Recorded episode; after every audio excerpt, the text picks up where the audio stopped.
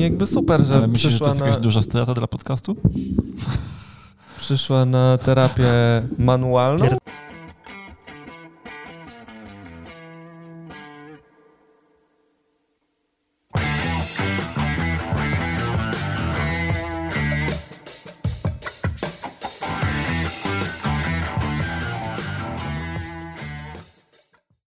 Dzień dobry, fizjopasjonaci. Dzień dobry. Dzień dobry. Witamy na 17 odcinku Fizjopaszyn na podsłuchu. Razem ze mną w studiu radosny Jakub D. To Durczak, ja, dzień dobry. szczęśliwy Marcel Mieszkalski Dzień dobry. i ja się nazywam Dariusz Kowalski i dzisiaj jestem trochę smutny. Opowiesz nam o Powiedz tym? czemu, powiedz czemu, Bo- Darku. Jakby od dłuższego czasu dotyka mnie plaga za plagą, że się tak wyrażę kolokwialnie, bo najpierw po przyjęciu pierwszej dawki szczepionki e, okazało się, że rozłożyło mnie na dwa dni z taką bardzo wysoką gorączką i dawno nie pamiętam, żebym się tak czuł kiedykolwiek. Potem okazało się, że mam do zrobienia kanałowo zęba, którego już miałem robionego kanałowo, więc generalnie ropień, antybiotyki, wiadomo, jak nie urok to sraczka, nie, te sprawy. No i y, na sam koniec teraz właśnie jestem po konsultacji z y, chirurgiem szczękowo-twarzowym, który stwierdził, że te moje ósemki to są wszystkie cztery do wyrzucenia i to jeszcze na bloku operacyjnym, bo inaczej to się, to się nie uda. Więc mój nastrój dzisiaj nie jest na najwyższym poziomie. Ojojać ci ten problem? Tak, troszeczkę można ojojać. Oj, No, oj, oj, oj. Super, od razu lepiej. Od razu lepiej. Dobrze, moi drodzy, teraz może wy coś Ciekawe, chcecie ponarzekać na Co życie? by na to powiedziała totalna biologia, nie? Nie wiem, Też nie wiem. Za co sam są ósemki odpowiedzialne? pewnie za mądrość. Czyli, Czyli cała twoja mądrość jest do wyrzucenia, Darku. No to, na to wychodzi, na to wychodzi. Wy chcecie coś ponarzekać na życie albo o coś się pochwalić czymś fajnym? Nie, ja mam super życie, dziękuję. Ja też. Dobrze. No to może chcecie się pochwalić fajnym życiem. E, no, możemy się pochwalić, bo... Ale co, tak zawodowo, czy... Że jak chcesz, to na razie No jest taki właśnie. czas na to, żeby się chwalić wszystkim. Wszystkim to w ogóle jest super. A zawodowo się mogę pochwalić, że odezwał się do mnie e, na kanwie zresztą od tego podcastu e, Adrian z Warszawy, który ma tam swoją klinikę i zapytał, czy im zrobię takie jednodniowe warsztaty z terapii małych dzieci. I w sumie stwierdziłem, że okej. I pojechałem sobie w niedzielę w to i z powrotem do Warszawy. Nie wiem, czy chciałbym to powtórzyć, bo trochę mnie dojechał ten dzień. Mm, ale generalnie bardzo fajny dzień. Było pięć osób, nie, cztery osoby. Cztery osoby, tak, czyli Adrian i, i troje terapeutów, z którymi współpracuję i sobie jakby cały dzień gadaliśmy o terapii małych dzieci i sobie poćwiczyliśmy trochę rzeczy i tam zrobiłem, popracowałem z dwoma małymi pacjentami tak pokazowo i no, fajna niedziela. Super. A co u Super. ciebie, Marco? A, wiem, jakie mam jakby mega spostrzeżenie z tej niedzieli, że y, jak kupowałem bilet na PKP, to stwierdziłem, że wiecie, jadę do Warszawy w to i z powrotem, e, będę pewnie zmęczony, no to co tam, kupię sobie pierwszą klasę, nie? Odżałuję. I okazało się, że różnica w cenie między drugą a pierwszą klasą to jest 16 zł. Ale to tak dużo czy tak Więc mało? No nie poczułem się jakby, że kupiłem sobie coś jakby mega bardziej luksusowego, jak zobaczyłem, że jest różnica 16 zł. Myślę, że jakbyś się przeszedł był? przez pociąg i zobaczył y, drugą klasę, porównując ją do pierwszej, to też nie poczułbyś się Myślę, dużo bardziej że No luksusowo. właśnie, właśnie chciałem się dowiedzieć, jak tam w pociągu w Zastanawiam pierwszej się, czy nie wyrzuciłem w błoto 32 zł. Nie wiem, czym się zdarzyło jechać pierwszą klasą pociągiem w sumie. No mi się zdarzyło, ale... Co i jak tam jest y, u bogatych? Słuchajcie, powiedzcie mi w takim razie. Nie no, na bogato masz Dają na jeść. Sie- Dają no jeść. właśnie, gdzie? A nie, Musiałem to w iść do Pendolino, sorry. No, Pendolino nie było mi dane. Ale w Pendolino podobno są większe różnice w cenie. Dużo większe. I, I to wiesz wie. ode mnie. Tak, to ty mówisz. Dobrze. No. Wracamy jeszcze do tematu, co u mnie, czy nie? Tak, wracam do tematu, co ciebie. No to y, u mnie jest fajnie, bo ja w weekend jadę sobie do lasu i y, będę Budował odpoczywał. szałas. Nie, nie będę budował szałasu, będę odpoczywał na łonie natury, jeśli pogoda pozwoli i mm, będę się resetował, bo maj był dla mnie taki troszkę e, pracowity, jak wcześniej kwiecień, a przed nim marzec, ale no nie narzekam. W dalszym ciągu mam e, fajne życie i, i jadę sobie odpocząć. Ja, ja sobie jadę odpocząć do Krakowa, bo poprowadzę szkolenie przez trzy dni. No i No to super. super. Ale potem jadę na urlop To super. nad morze. Mów, Ja mów, byłem mów tak Darkowi, który y, wiesz, dopiero co skończył już urlop i no. nie odpoczął. No. Byłem nad morzem teraz na weekend. Byliśmy u teściów razem z A Natalką. czemu nie odpocząłeś na urlopie? Odpocząłem na urlopie. No. Znaczy, no, odpocząłem, tylko potem... Nie powrót. mu. On zawsze wygląda na zmęczonego po prostu. Okej. Na was to zawsze można liczyć, wiecie. Wiemy. Eee, coś miałem mówić. Aha, że byłem też nad Morzem Świnoujście. Polecam Świnoujście, generalnie super miejsce. Tylko Byłem muszą wybudować ten tunel, bo dostać się tam to jest... To jest problem. To jest problem. Jeszcze szczególnie Nie. teraz, jak nie można jechać przez Niemcy. Albo nie problem. można. Chociaż nie wiem, czy teraz można, czy nie można. Potem się to zmienia dynamicznie, mam wrażenie. Dobra, No dobra, Koniec let's gadania. go. teraz będziemy gadać o rzeczach ważnych i ważniejszych. To znaczy? E, Marcin pyta nas o wzorzec napięciowy i stwierdziliśmy, że zrobimy z tego temat tego numeru, więc drogi Marcinie, jeszcze musisz poczekać jakieś 30 minut, myślę. I wtedy Pewnie tak. dostaniesz odpowiedź na swoje pytanie. Z kolei Gosia pisze, że słyszała o tych kaczorach, o których mówiliśmy już wcześniej.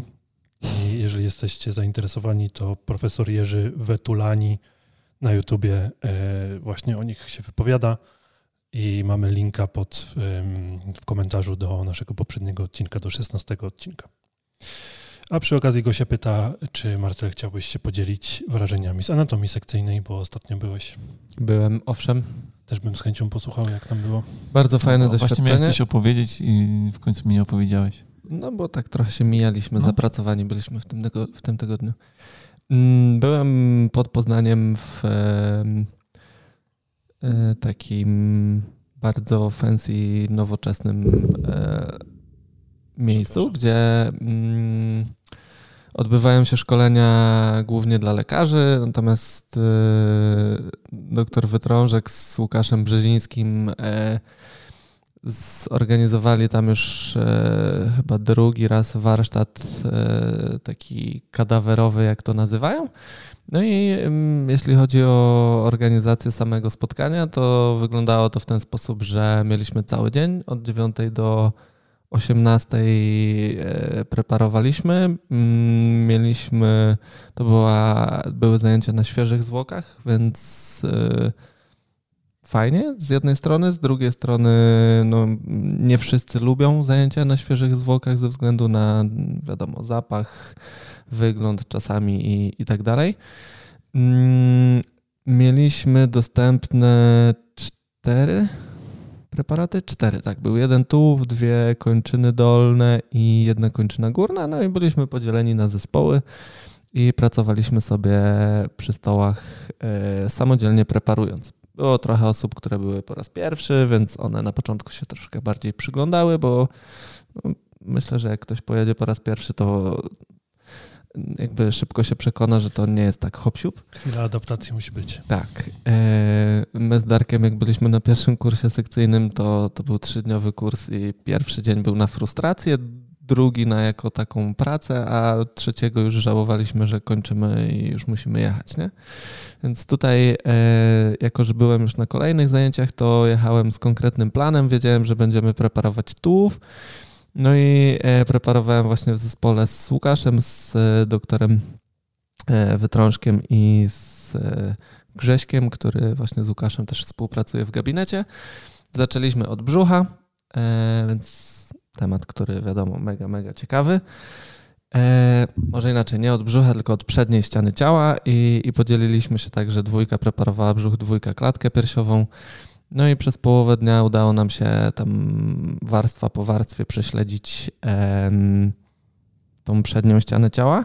A ilodniowy to był w ogóle zajęcie? Jednodniowy, ale podzieliliśmy się tak, że połowę ciała preparowaliśmy warstwa po warstwie, a połowę już do warstw głębszych, nie? Czyli Okej. przeszliśmy przez powłoki i na poziomie klatki piersiowej przeszliśmy też do, do głębszych warstw. E, No było parę ciekawostek. E, Udało mi się wypreparować taką ciekawą strukturę. która okazuje się jest opisywana w anatomii, nazywa się więzadłem kruczożebrowym. Mhm. I mm, nie wiem, czy kojarzycie takich pacjentów, u których często jak mamy protrakcję i pracujemy nad tym, żeby ten wyrostek kruczy trochę odciągnąć od y, klatki mhm. piersiowej, to mamy wrażenie, że rozluźniamy ten piersiowy mniejszy, a tam dalej jest taka struna, taki kabel. Pasemko, no?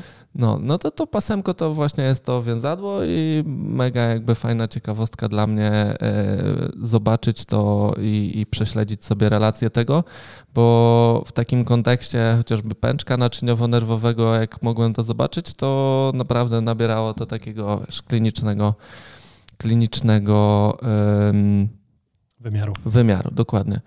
E, inną ciekawostką było to, że jak otworzyliśmy brzuch, e, gdzie przecieliliśmy już powłoki, to sieć większa była podwinięta do samej poprzecznicy, nie? czyli był na poziomie gdzieś tam jelita grubego jakiś proces prawdopodobnie zapalny i ta sieć większa sobie tam troszkę migrowała. Było też widać w obrębie tej sieci i, i w obrębie jelita, że tam no, niekoniecznie dobre rzeczy się działy. Więc fajnie zobaczyć w praktyce, jak nasz organizm jakby dostosowuje się do, do tego, co na co dzień się dzieje. Więc jak ktoś się zastanawia, czy takie zajęcia mają w ogóle jakieś praktyczne przełożenie, to mają ogromne, nie? Jak byłem w Gubinie, widziałem w sumie chyba cztery albo sześć preparatów, gdzie była otwarta, była otwarta jama brzuszna i na żadnym z tych preparatów sieć większa nie wyglądała tak jak tak jak jest zawsze rysowana, nie? Obra zawsze była właśnie no. prawdopodobnie z uwagi na jakiś proces zapalny przesunięta w jedną albo w drugą stronę, albo właśnie tak jak mówisz, podwinięta do góry czy coś, nie? No, a najciekawszym elementem było to, jak zaczęliśmy już preparować grzbiet, no i odsłoniliśmy sobie fajnie powięź piersiowo-lędźwiową, fajne zdjęcia, później wam pokażę. jak asymetrycznie układają się włókna po lewej i po prawej stronie, co pokazuje też, e, jak w różny sposób przenosimy siły. E, ale jak doszliśmy do głębszej warstwy e, mięśnia prostownika i odsłoniliśmy mięsień wielodzielny, to okazało się, że nie ma w nim włókien mięśniowych, tylko jest cały stłuszczony. Mhm. No i tak zaczęliśmy kminić, jakby z czego to wynika, no i rozkminiliśmy, że pani pewnie, którą preparowaliśmy była starsza i w związku z tym no po prostu nie używała tego mięśnia, być może była siedząca albo leżąca przez dłuższy czas. No, ale... To jest wielka szkoda, nie? Że nie ma nigdy informacji takich pełnych. Wiesz co, o... mieliśmy właśnie informacje tutaj o, yy, o dawcach jakąś okay. tam, yy, natomiast akurat nasza, yy, nasza dawczyni, że tak powiem, o niej informacji nie było żadnej, nie? Mhm, więc, mm -hmm. to było ciężko. Ale zaczęliśmy grzebać, mm, grzebać brzydko y, w kontekście y, tej dawczyni, zaczęliśmy drążyć. I w głębszych jeszcze warstwach znaleźliśmy coś ciekawszego, czyli stabilizację. Miała chyba trzy albo cztery segmenty ustabilizowane obustronnie, no więc e, no, to nam rozwiązało temat stłuszczonego mięśnia wielodzielnego i e, no, znowu kolejny element, który pokazuje, jak nasz organizm adaptuje się i naprawdę polecam wszystkim, nawet jeżeli, jeżeli nie chcecie e, na takich zajęciach samodzielnie preparować, to przyjechać, żeby zobaczyć te wszystkie relacje, zbudować sobie pewien kontekst. Super, super opcja. I tak z takich technicznych rzeczy to wygląda to w ten sposób, że mm, no ja przyjechałem z konkretnym planem na te warsztaty ale mm, no generalnie nie ma tam jakiegoś programu, że preparujemy to, tamto, siamto, tylko co chcemy sobie odsłonić, to, to działamy. Nie? Były osoby, które przyjechały na przykład i pod USG sobie różne rzeczy sprawdzały po wypreparowaniu. E, wbijały igły i oceniały sobie jakieś tam -hmm. przesuwalność tkanek i, i, to, jak ta igła gdzieś tam penetruje faktycznie. I pełna dowolność. Tak, była pełna dowolność, więc bardzo fajne zajęcia, polecam. Super. Jak często organizują? Super. Wiesz co, mają teraz chyba w październiku i w listopadzie, bo organizują w Poznaniu i w Warszawie.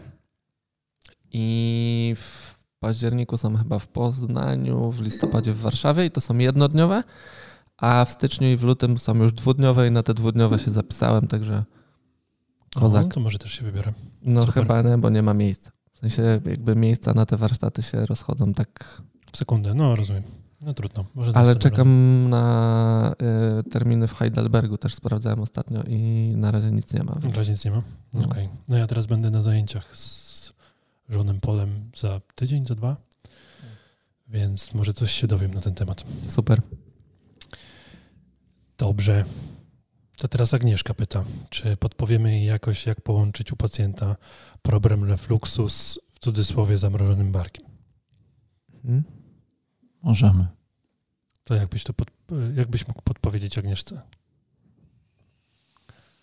Jezu, ja mam zawsze taki problem z odpowiadaniem na takie pytania, jak nie widzę pacjenta i jakby nic o nim nie wiem. W sensie, No, to jest bardzo lakoniczny opis, więc nawet nie, nie, jakby nic ci to nie podpowie za bardzo. Malter zawsze ma jakieś pomysły takie. Znaczy, pytanie, co chcemy tutaj łączyć, nie? Bo jeśli chcielibyśmy to połączyć z perspektywy czysto anatomicznej, no to jakby drogą nerwu przeponowego e, to nie będzie jakoś strasznie trudne, nie? Myślę, że gdybyśmy w systemie mięśniowo-powięziowym poszukali relacji między śródpiersiem a barkiem, no to też je znajdziemy, nie? Tylko teraz pytanie, co... co chcemy tutaj e, u tego pacjenta połączyć, bo mamy dwa objawy, tak? Mamy symptom w postaci refluksu, mamy symptom e, w postaci zamrożonego barku. Teraz też pytanie, czy jest to faktycznie zamrożony bark jako jednostka kliniczna, która charakteryzuje się konkretnym przebiegiem, jeśli chodzi o jakby cechy zarostowego zapalenia torebki stawowej i przebieg, w- gdzie mamy fazę zapalną przebiegającą z dużym bólem, później tą fazę zamrażania i ograniczenia zakresu ruchu i tak dalej, i tak dalej. tak? Bo jeżeli to jest bolesny bark po prostu połączony y, z objawem refluksu, no to już jest zupełnie inna historia kliniczna dla mnie, nie? Dokładnie. Pytanie, czy jakby też koniecznie zawsze mm, musimy łączyć wszystkie objawy pacjenta jakby w, w jedno, nie? Oczywiście, że one na siebie zawsze będą wpływały.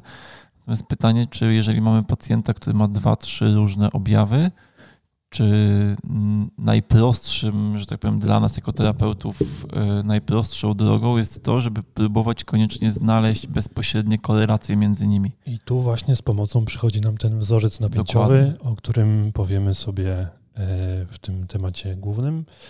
Natomiast no, wzorzec napięciowy będzie właśnie czymś, co będzie mogło nam, może nie stuprocentowo potwierdzić, ale przynajmniej wskazywać na potencjalną możliwość e, właśnie jednego, e, jednego problemu leżącego u podstaw e, zarówno tego zamrożonego barku, jak i refluksu. Natomiast Agnieszka jeszcze pyta, czy możemy dać jakiś protips, e, jak można pracować z refluksem. To zależy, jakie są jego przyczyny, bo trzeba przede Właśnie. wszystkim pacjenta dokładnie przepytać na okoliczność tego, jakie są przyczyny tego refluksu, jakie miał badania zrobione, jeżeli chodzi o taką sytuację ogólną, medyczną, że tak powiem. No i jak ten refluks się zachowuje, bo po tym, jak ten refluks się zachowuje, też można wnioskować o różnych jego potencjalnych przyczynach. Jeszcze tutaj podstawowe pytanie, czy mówimy o refluksie żołądkowo-przełykowym, czy na przykład dwunastniczo-żołądkowym, tak? Bo to na wstępie też można by było rozróżnić. E, przypuszczam, że raczej chodzi o ten żołądkowo-przełykowy, bo, bo ten najczęściej gdzieś tam się w naszej praktyce mm, przewija. E, no i jakby ciężko jest odpowiedzieć na Znaczy, pytanie, jak Chciałbym pracować. odpowiedzieć nie? na to pytanie, ale musiałbym się odwołać do wzorca napię- napięciowego, do, o którym mamy mówić później, więc nie wiem, czy chyba zostawimy to na później po prostu. Też tak myślę. No, E, Znaczy, ja mogę o kilku czynnikach gdzieś tam tutaj podpowiedzieć, zanim pójdziemy do, do tego wzorca napięciowego, E, bo refluks jest bardzo częstym objawem, który pojawia się u pacjentów z e, przepukliną e, żołądkowo-przełykową. I e, no tutaj elementem takim niezbędnym do zaopatrzenia u takiego pacjenta jest na pewno gradient ciśnień w jamach ciała.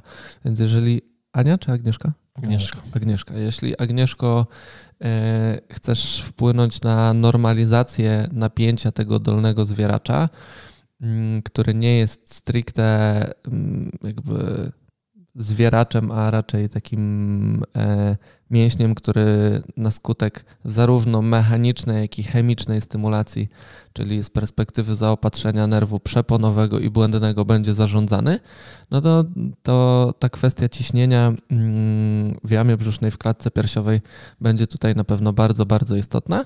No i tak jak powiedziałem o tych dwóch nerwach zaopatrujących tą okolicę, wszystkie tak naprawdę strefy przejściowe czy targetowe na drodze tych nerwów mogą potencjalnie wpływać na zmianę pobudliwości, więc od odcinka szyjnego, od podstawy czaszki musiałabyś prześledzić całą drogę nerwu błędnego i e, nerwu przeponowego w poszukiwaniu właśnie wzorca napięciowego, który na pobudzenie m, tych nerwów wpływa. Więc to są takie dwie rzeczy, które bez e, wiedzy o pacjencie możemy Ci podpowiedzieć. Może chłopaki coś dodadzą.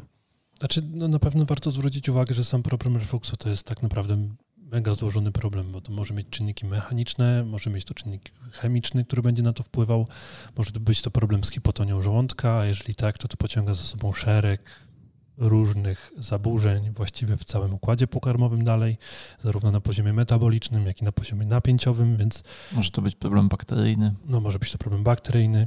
Może to być dyspepsja i problemy generalnie z trawieniem u pacjenta, co będzie zwiększać e, mechanicznie perystaltykę na poziomie żołądka, żeby sobie z tym pokarmem poradzić i to stwarza nam ryzyko zarzucania treści, więc no, problem trudne, rzeka trudne. trzeba to bardzo indywidualizować przy, przy każdym pacjencie po prostu, więc niestety nie jesteśmy w stanie tak super dobrze odpowiedzieć na to pytanie. Możesz sobie, Agnieszko, poszukać na głównie na amerykańskich stronach z książkami osteopatycznymi. Książki pana Fineta i Williama mm, o osteopatii wisceralnej i w tej książce ten mechanizm e, przepukliny żołądkowo-przełykowej i mechanizm refluksu jest fantastycznie opisany z perspektywy anatomiczno-funkcjonalno-klinicznej, e, więc polecam. Dobrze. Słuchajcie, pisze do nas Kasia, która utrzymuje ten podcast przy życiu. I przede wszystkim pisze, że ta Kasia, co ostatnio pytała, to nie była ta Kasia. A, to więc, się wyjaśniło. No, no, więc to, to nie tylko jedna Kasia do nas pisze, słuchajcie. To jedna rzecz. Druga rzecz, yy, bardzo dziękuję za odpowiedź na to wyczekiwane pytanie o tym wymiarze miednicy. Okej. Okay. Kasia jak zwykle bardzo długiego maila napisała, więc chwilę to potrwa, zanim przebrniemy przez całego. Ale to bardzo dobrze, Kasiu, tak? Lubimy takie maile? Tak. Yy, Kasia trzyma kciuki za nową platformę i mówi, że jest generalnie super i że yy, wysyła ci wsparcie, Marcel, takie wirtualne za te wszystkie przeciwności losu, które cię tam spotykały po drodze. Spoko, już to przepracowałem. Moi potomkowie nie będą nosić znamienia tego. To dobrze, bardzo dobrze. E, Kasia też się cieszy z promocji, która była w związku z, bądź jest, nawet nie, nawet nie wiem, e, w związku z otwarciem nowej platformy. Była. Bo, była. Bo wyposażyła się właśnie w webinary dzieciowe, więc kupa dobra robota. O. Także Kasia, Fajnie, Kasiu. dziękuję za wiele rzeczy. I jeszcze e, taki komentarz, że uważa, że bardzo fajnie podeszliśmy do tematu otwarcia tej własnej działalności bo dobrze jest usłyszeć trochę o minusach, bo właściwie rzadko się o tym mówi. I dobrze jest mieć taki pełny obraz tego wszystkiego. O plusach ujemnych. O plusach ujemnych, tak. Eee, dobra, i jeszcze tu było coś ważnego. Pytania nie było? przytoczyć. Jest, jest, jest, jest. I Kasia nawet pisze, żeby nie było, że po tak długiej przerwie nie zadaje pytań, to jednak ma coś w zanadrzu. Bardzo się cieszymy jak już zaczniemy robić kursy stacjonarne, to czy będzie lecieć na nich muzyka, jak za czasów Sławka w Fizjopaszyn? Czyli to był pomysł i czy spotkaliśmy się z tym u innych instruktorów, i czy jesteśmy zgodni co do formy muzycznej, e, co do gustów muzycznych. Więc pierwsze pytanie, e, czy będzie lecieć muzyka? Znaczy nie wiem, jak na waszych kursach, na moim będzie w trakcie praktyki, pod warunkiem, że nie będzie to część praktyczna, która jest prowadzona na zasadzie że ja coś mówię, a wszyscy w tym momencie robią to samo.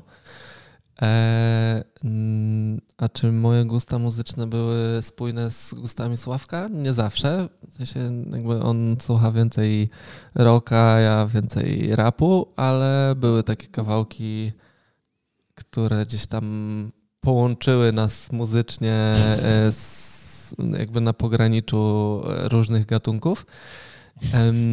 No nie puszczaliśmy zbyt dużo rapsów na, na kursie, bo jednak nie, nie chcemy gorszyć ludzi polszczyzną, no. polszczyzną no. która jest tam używana, mm, wykorzystywana, ale no, dużo takich fajnych klasyków u nas leciało. Mm, jakby najczęściej na naszych kursach pojawiał się świętej pamięci pan Krzysztof Krawczyk.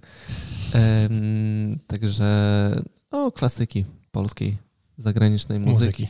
Klasyki muzyki. Mi się zdarzało puszczać, ale generalnie rzadko. Okay, jakby nie... Ale to może dlatego, że ja na przykład, yy, wiesz, ja w gabinecie też pracuję w ciszy, nie? Ja lubię mieć cicho. Ja też. Ty pracujesz w ciszy, czy nie? W ciszy, no. W ciszy, okay. Ale mam, mam yy, jakby jestem przygotowany do szkoleń stacjonarnych pod kątem muzycznym. Dostałem w tym roku na urodziny super głośnik. Fajnie jest. W kolorach Health Pointu. Jakbym, jakbym był bardziej gadżeciarzem, to też bym sobie taki kupił. E, a czyj to był pomysł? Muzyka? Z muzą? No. E, wiesz co, to tak chyba samo istnieje, gdzieś tam powstało. Okay. Zadaliśmy na którymś kursie pytanie kursantom, czy chcieliby w trakcie praktyki mieć puszczoną muzę i powiedzieli, że tak i się tak przyjęło. Okej. Okay. E, I Kasia jeszcze pyta, czy spotkaliśmy się z tym u innych instruktorów. Więc ja się spotkałem na pewno u chłopaków z projektu Masaż, też puszczałem muzeum siebie na tym. Oni mają, wiem, że jakąś nawet playlistę kursową stworzoną. Ale swoją drogą kursanci później pytają o te kawałki, nie? Czy mamy taką playlistę stworzoną i czy możemy przesłać, bo podobało im się to czy to, nie? Tam parostatek albo... No, śmiejecie się, jakby pan Krzysiu bardzo często gościł na naszych kursach. Rozumiem. I Kasia ma jeszcze takie bardziej merytoryczne pytanie. Co Bardziej od tego? Co uważamy na temat możliwości przetorowania problemu ćwiczeniami? Kuba ostatnio dużo poświęca na to miejsce w swoich wpisach i dla mnie z perspektywy osoby pracującej na ten moment ruchowo z dziećmi jest to mega problem. Ciężko jej wyczuć, ciężko Kasi wyczuć, kiedy powinna odesłać małego pacjenta do kogoś innego, zwłaszcza, że niezbyt ma do kogo w swoich okolicach w sensie. No, dzisiaj, w sensie nie dzisiaj, jak tego słuchacie, tylko dzisiaj, jak to nagrywamy, w drugiej części dnia prowadzę właśnie webinar na ten temat. I y, więc pozwolę sobie ustosunkować się do tego pytania. I moim zdaniem, ja mam w ogóle jakby zawsze takie mieszane uczucia, na ile trening z terapeutą jest, w sensie, no nie, że mieszane uczucia, Natomiast mam taki dysonans zawsze, nie? że z jednej strony jakby fajnie, jak dziecko ćwiczy z terapeutą ruchowo, e, z drugiej strony u starszych dzieci ja obserwuję taki mechanizm, że mm, jakby że rodzice i dzieci mają takie poczucie, że jak na przykład raz w tygodniu są na terapii, to nie muszą już realizować zadań domowych, a moim zdaniem jakby to jest bardzo złe podejście i tutaj jakby trzeba tych, tych ludzi na to uczulać. Natomiast jeśli chodzi o samą pracę z terapeutą, to ona jest na innym poziomie niż zadania domowe, nie? bo jakby terapeuta jest w stanie wygenerować jakby więcej e, i postawić jakby większy, jakby jest w stanie zrobić ćwiczenia z dzieckiem, e, których nie jest w stanie zadać mu do domu. Bo jakby dla mnie, jeżeli ktoś robi z dzieckiem to, co jest w stanie mu zadać do domu, to to jest bez sensu, nie? To niech on to niech to dziecko sobie to robi w domu. A na terapii, moim zdaniem, powinniśmy robić jakby to, czego to dziecko jeszcze nie jest w stanie zrobić bez nadzoru, czy bez jakby korekty, pomocy terapeuty. I myślę, że tu jest też ta wartość jakby przetorowywania wzorca, nie? że terapeuta, który bardzo precyzyjnie adresuje problem, ma szansę przetorować wzorzec samym, samą aktywnością fizyczną, nie? Ale to właśnie to jest ta to nawet nie chodzi o to, że terapeuta wymyśli sobie jakieś super mega ćwiczenie, które przetoruje wzorzec, tylko te jego takie miękkie umiejętności i jakby rozumienie ciała i umiejętność obserwacji, jak ciało zachowuje się w trakcie ćwiczenia, powoduje, że jest w stanie powiedzieć, tu troszkę dokręć, a tu troszkę bardziej wyprostuj, bo on widzi, że wtedy jakby odpowiedź z ciała jest najlepsza i myślę, że jakby wejście w taką idealną interakcję z y, ciałem pacjenta poprzez ćwiczenie powoduje, że jesteśmy wtedy w stanie przetorować wzorzec, nie? No bo jakby... I myślę, że tego zadaniem domowym raczej się nie zrobi. Okej. Okay. Myślę, że to, o czym ty mówisz, jest troszkę jakby adaptacją ćwiczenia do konkretnego wzorca, który jest u danego no, pacjenta. No tak, nie? no tak, no bo, bo moim zdaniem w ogóle jest um, takie trochę pomieszanie z poplątaniem, że jakby zakładamy, że jak zakładamy z góry, co ćwiczenie ma zrobić u pacjenta. A jeżeli to jest ćwiczenie korekcyjne, czyli z założenia ten pacjent ma jakiś wzorzec, który go ustawił w takiej sytuacji, w której on potrzebuje ćwiczenia korekcyjnego, to to ciało, ze względu na to, że występuje tam jakiś wzorzec, nie będzie odpowiadało na ćwiczenia w sposób typowy. Czyli jakby trzeba, jakby to jest zadanie terapeuty, żeby zobaczyć, jak ciało reaguje na ćwiczenie i zaadaptować to ćwiczenie do potrzeb tego ciała. Tak jest. A jakiś taki, mm, nie wiem jak to powiedzieć, jakieś znaki, które wskazują na to, że dobrze by było odesłać tego pacjenta wcześniej do jakiegoś terapeuty manualnego? Moim zdaniem wtedy, kiedy właśnie nie udaje ci się przepracować wzorca, w sensie, że jakby ciało pokazuje ci cały czas tą samą reakcję, która nie jest reakcją, której ty oczekujesz, nie? I nie jesteś w stanie tego przepracować. Na kolejnych terapiach jakby odbijasz się po prostu od ściany, nie? Czyli na przykład udaje ci się na terapii wypracować z dzieckiem jakiś ruch czy jakąś pozycję, natomiast potem to dziecko nie jest w stanie zareplikować tego w domu, nie? Jakby wraca i znowu nie umie tego zrobić. Czyli moim zdaniem coś mu przeszkadza. Bo umówmy się, że to nie są jakby hipertrudne ćwiczenia, nie? Tylko po prostu odpowiedź jest nie taka, jak chcemy, bo coś tam przeszkadza. Jasne. To jest, myślę, że takim bardzo fajnym przykładem są te wzorce z PNF-u, których ja używam których jakby z założenia w danym wzorcu powinna, powinno wystąpić przodo czy tyło pochylenie miednicy, a pacjent robi zupełnie na odwrót, nie? bo jemu jest po prostu wygodniej odwrotnie niż jest opisane jakby w, w opisie wzor, w metodyce, w opisie wzorca. Dlatego ja na przykład na, jakby w swoim skrypcie w ogóle już nie zawarłem tych y, opisów, że w tym wzorcu występuje przodo albo tyło pochylenie miednicy, bo moim zdaniem to niepotrzebnie tylko jakby frustruje terapeutów, szczególnie tych z mniejszym doświadczeniem, bo zakładają, że powinni uzyskać coś, a tego nie uzyskują. A moim zdaniem po prostu muszą ocenić, jakby co się dzieje, jakby musisz sam wymyślić, co ty potrzebujesz od tego pacjenta, co ty chcesz z nim zrobić i zobaczyć, czy on jakby wykonuje to ćwiczenie tak, jak ty byś chciał. Jeśli nie, no to właśnie to jest twoja rola, żeby go przesterować, żeby zaczął to robić w ten sposób. Dobrze. Przechodzimy do następnego maila. Ola, bardzo dziękuję, że przytoczyliśmy jej maila ostatnio i mówi, że śmiesznie się o sobie słyszy na forum. Taka tylko spostrzeżenie. Yy, z kolei bardzo dziękuję drugiej Oli z Trójmiasta, bo yy, fajnie uzupełniło ten, to temat fizjo na starcie. Okej, okay, czyli poprzedni odcinek. Yy, tak. Ola też twierdzi, że Antynoble to hit, więc bardzo się cieszy. A mamy? I mamy? potrafię wybuchnąć śmiechem, no. Mamy? A, dobra. Mamy, mamy, mamy. Wszystko jest przygotowane. E, I, I chciała się ustosunkować do, do ostatnich antynobli i mówi, że jądra u oboręcznych mężczyzn nie są na jednym poziomie. Do przedostatniego. Do przedostatniego, tak, tak, tak. Masz jakieś dowody, Ola? No, zakładam, że sprawdziła to empirycznie po prostu. No, a ja pytam, czy ma Aha, w sensie... W sensie czy ma na to jakiś twardy dowód? Nawet, Pictures or didn't happen, na, tak? Nawet jeśli masz, Ola, to nie wysyłaj na kontakt małpafizjopaszyn.pl Raczej bezpośrednio zdjęć, do Kuby. No nie, nie, tak. nie, nie, do Daleka, to Dalek był taki ciekawy. No to ty właśnie pytasz o dowody, no ale no niech ci będzie. Generalnie tak, nie, takich zdjęć nie, nie, mimo wszystko nie. Inne zdjęcia jak najbardziej, takich niekoniecznie. Mi się zdarzyło, że dostałem takie zdjęcie. Jakie zdjęcia znaczy, dostałeś? Jakby w ogóle mnie to nie bawiło, nie? Bo jakby... Dick pika dostałeś? Nie, no mama dziecka miała mi wysłać jakby zdjęcia, ponieważ jakby na terapii jakby dziecko się zbuntowało i jakby nie dało się nic mhm. jakby zrobić i się umówiliśmy, że wyśle mi zdjęcia, żebym zobaczył jakby postawę ciała. No i wysłała mi zdjęcia gołego dziecka, nie? jakby całkowicie gołego. Nawet I to zaraz policja, i o, i o, i o. Nie, no jakby od razu skasowałem te zdjęcia i jakby ręce mi opadły, nie? Mhm. Jakby mhm. Nie kumam. No śmiesznie, śmiesznie. Ja nie dostałem takiego zdjęcia. No nie, jakby. Nawet, nawet nie odpisałem, szczerze mówiąc, tą wiadomość, co mi się rzadko zdarza, e, bo Szkoda słów. no nie, no stary, wysłałbyś komuś zdjęcia swojego gołego dziecka.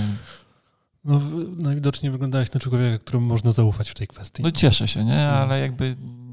W dalszym ale ciągu nie chcesz takich Mega niekomfortowo czułem się z tym, że jakby mam jakby skrzynce odbiorczej jakby zdjęcia gołego dziecka, nie? No, no, rozumiem. Prokuratorowi niedużo potrzeba w takich sytuacjach. No jakby Dobra. Idźmy dalej. Tak. E, Ola mówi, że też ma mieszane uczucia co do tych kaczek z poprzedniego odcinka. to jest tak jak Marcel. on To chyba w nawiązaniu do mnie, nie? No. Eee, ale i Ola też mówi, że nowa stronka graficznie super, mega, poruszanie się zajęło jej chwilę po stronie, ale myśli, że to kwestia przyzwyczajenia, więc generalnie wszystko spoko. ogarniesz to. Więc zapraszamy na physiopassion.online, tak? Tak jest. Eee, I teraz zbliżamy się już do pytania właśnie. Ole nurtuje od dłuższego czasu. Taka myśl, czy można być dobrym terapeutą pracując tylko technikami miękkimi, bez manipulacji? Można. Też tak uważam, że można. To ja też tak uważam. Natomiast myślę, że też nie ma co się tak zamykać na te manipulacje. Nie, nie ma co ich też tak demonizować, że te manipulacje są takie złe i niedobre. Są takie sytuacje, gdzie te manipulacje naprawdę jest fajnie zastosować. Nie jest to jedyna technika, z której należy skorzystać, natomiast jest to technika szybka, skuteczna, bezbolesna, jeżeli jest dobrze zastosowana. Jeżeli tym- pacjent jakby wie co, rob- wie, co się będzie działo, to wcale nie jest tak strasznie. Natomiast są tacy pacjenci, u których na przykład, którzy od razu mówią, że nie chcą, żeby ich manipulować i pełne No. ich do tego prawo i myślę, że powinniśmy mieć narzędzia, żeby potrafić sobie poradzić dokładnie z takim samym problemem, którym poradzilibyśmy sobie manipulacją, ale innym narzędziem. Natomiast ja generalnie lubię manipulować, aczkolwiek wcale nie uważam, że robię jakby tego dużo. Natomiast mnie trochę, przez to, że ja jakby lubię te techniki, to mnie trochę boli y, to, że jest taka, takie przekonanie, że manipulacja to jest jakaś mega twarda, chamska, wiesz, jakby siłowa technika. Mhm. Mam wrażenie, że bardzo dużo osób tak to widzi, że po prostu, żeby zmanipulować, to musisz zaryglować wszystko jakby pod korek. Zaprzeć się o I, ścianę. tak, zaprzeć się od ściany i potem rypnąć z tego kręgosłupa, nie? Podczas gdy jakby można manipulację zrobić naprawdę jakby miękko, można jakby wybrać jakby ten segment sobie nie regulując zupełnie reszty. nie regulując całej reszty i wprowadzić jakby delikatny impuls, przy czym jakby impuls to jest, to jest właśnie impuls, który jakby ma jakość, a nie ilość, nie? Ma prędkość, a nie zakres ruchu, bo tego impulsu tam, no to jest dosłownie impuls, a nie przesunięcie segmentu względem segmentu. I yy, nie wiem, jakby ja mam wrażenie, że yy, jeśli, jeśli mi się zdarzają yy, reakcje pozabiegowe, to naprawdę jakby ja ich nie łączę z robieniem manipulacji. Bardziej mam wrażenie, że jeżeli zrobię za dużo w kwestii na przykład ruszenia drenażu zbyt mocno, nie, zbyt intensywnie, czy opracuję jakby mm, zbyt dużą jakby ilość tkanek na jednej terapii, to to może wywołać reakcję pozabiegową. Natomiast zrobienie manipulacji, bo ja w ogóle jakby nie regluję, nie? Jakby nie, nawet się nie staram zareglować segmentów, więc jakby ja, no nie. No, ja uważam po prostu, że żeby zrezygnować z manipulacji, trzeba się nauczyć, nauczyć je wcześniej wykonywać. W sensie takim, że jakby nie sztuką jest powiedzieć, nie umiem robić manipulacji, więc jakby nie będę ich robił, bo manipulacje są złe, ale w momencie, kiedy już potrafię je wykonywać, to wtedy mam moim zdaniem jakby pełne prawo powiedzieć, dobra, potrafię to robić, ale nie chcę tego robić, bo coś tam. No, znaczy mi się wydaje, że problemem dla wielu ludzi nie jest to, że manipulacje są twardą techniką, tak jak powiedziałeś, tylko mm, problemem jest to, że jest to dla nich technicznie po prostu trudne, nie? To jest ta przeszkoda, nie? bo umówmy się, że e, mm, dzisiaj pewnie możemy powiedzieć, że być może manipulacje nie są trudne, natomiast ja uważam, że w dalszym ciągu w pewnym sensie są, bo jeśli chodzi o techniczny aspekt wykonania tych manipulacji, to ja osobiście uczyłem się tych technik najdłużej z tych, które poznałem. Nie? Wiecie, co jest Ja zabawne? myślę akurat, że y, jakby dobre wykonanie na przykład pozycyjnego uwalniania wymaga mniej więcej tyle samo nauki i jak poświęcenia na to czasu, co wykonanie odpowiedniej manipulacji. Nie? Przy czym przy pozycyjnym uwalnianiu historia jest taka, że jeżeli zrobisz to w trzech czwartych, to i tak będzie efekt, a w manipulacji no albo to wykonasz dobrze, albo nie wykonasz dobrze. Więc myślę, że to jest taka różnica. Ale nie uważam, żeby to było technicznie jakoś dużo cięższe do wykonania niż naprawdę dobre A ja wykonanie uważam, że to innej często techniki. jest jakaś taka blokada w głowie się pojawia, nie? Ja na przykład miałem bardzo długo problem z tym, żeby ruszyć żebra. W sensie, nie wiem, ja się zablokowałem i jakby naprawdę miałem problem z tym, żeby zmobilizować, zmanipulować, cokolwiek zrobić z żebrami. Jak miałem pacjenta, u którego była potrzeba pracy z żebrami, to mnie to spinało, bo, bo jakbyś miałem taką blokadę, że i to po prostu w którymś momencie puściło, nie? Natomiast y, jeszcze wracając do tych manipulacji na chwilę, to mm, są pacjenci, u których na przykład uruchomienie, jakby odzyskanie fajnej ruchomości klatki piersiowej bez manipulacji y, kręgosłupa piersiowego jest naprawdę trudne, nie? Po prostu jakby wymaga to dużo więcej jakby pracy i wysiłku, jeśli, jeśli tego, tej piersiówki nie zmanipulujesz, nie? Bo szczególnie jakby w społeczeństwie, w którym no, siedzimy tyle, ile siedzimy, czasem przychodzą ludzie, którzy naprawdę mają tam tak sztywno, że, że jeśli tego nie ruszysz manipulacją, to masz naprawdę kupę roboty. No, albo ty, albo pacjent, bo Albo zawsze pacjent. można to zrobić też w ten sposób, że żeby coś się zmieniło w perspektywie też dłuższego czasu, a nie tylko powiedzmy kilkunastu czy kilkudziesięciu minut po zabiegu, to tą formę mobilizacji tego obszaru można pacjentowi zadać zadanie domowe. Nie? Przy czym warto by, myślę, zaznaczyć jeszcze przy tym temacie manipulacji, że to nie są magiczne techniki. Nie? To nie jest tak, że jeżeli brakuje ci, że w twojej terapii brakuje tylko tej idealnej techniki manipulacji i potem już wszystko będzie siadać na, na swoje miejsce. Nie? To jest po prostu jedno z narzędzi, które trzeba włączyć w, znaczy trzeba, które można włączyć w, w swoją, swoją skrzynkę narzędziową, żeby, żeby wykonać taką pełną terapię. Dobrze, zostały nam jeszcze dwa maile od słuchaczy, natomiast one są tak małym druczkiem napisane, że nie jestem w stanie ja ich przeczytać, a y, Marta się ze mnie śmieje, że nie umiem czytać, więc nie chciałem się wystawiać.